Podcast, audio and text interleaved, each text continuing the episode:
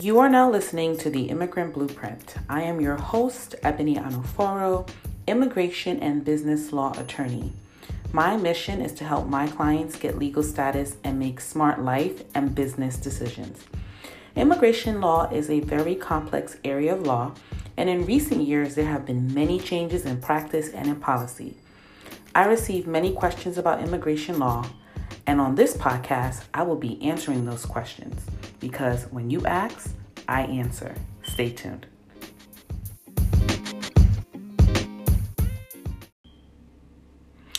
Hey everyone, today I want to talk about a question that I get all the time, and this is specifically for those who are self petitioning for their green card under a provision, immigration provision called VAWA, the Violence Against Women Act.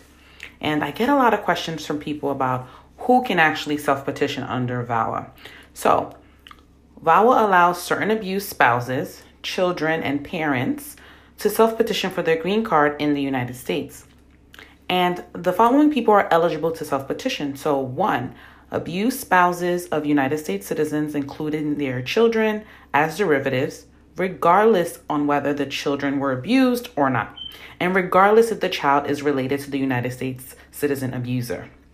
Number two, abuse spouses of legal permanent residents, including their children as derivatives, whether or not the child was abused and whether or not the child was also related to the green card holder. And three, non abused spouses of U.S. citizens or legal permanent residents whose child is or was abused by the U.S. citizen or the legal permanent resident spouse. And this also includes other children as derivatives, even if the children are not related to the U.S. citizen or the legal, legal permanent resident. If you are an abused child of a U.S. citizen or legal permanent resident, including their children and derivatives, you're also eligible under VAWA. And if you're an abused parent of a U.S. citizen son or daughter, you are also, um, you know, a part of it. You also qualify.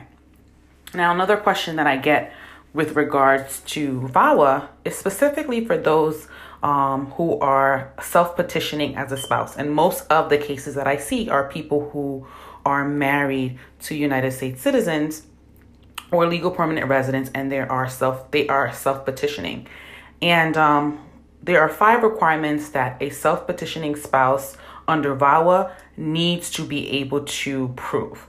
And one, the status of the abuser. So you have to prove that the abuser is or was a U.S. citizen or legal permanent resident. Two, the self petitioner, you know, was legally married or is legally married to the U.S. citizen or legal permanent resident, and that the marriage was done in good faith. Three, you have to prove that the U.S. citizen or legal permanent resident spouse subjected you to a battery or extreme cruelty during your marriage. You also have to prove that you lived with your abuser. And finally, you have to be able to prove that you are a person of good moral character. Now, there are many different ways to prove these things. You would have to provide supporting evidence with your application, including a strong declaration that explains the level of abuse, and also information and details about the nature of your marriage.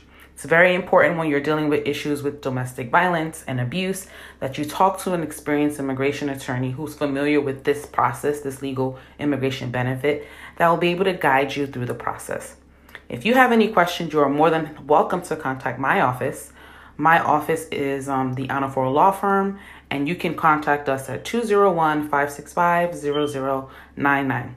If you have any other questions regarding VAWA or any other immigration law benefit, you can also email me at um, attorney at anuforolaw.com and I will be more than happy to answer those questions on another episode of the Immigrant Blueprint. Thank you.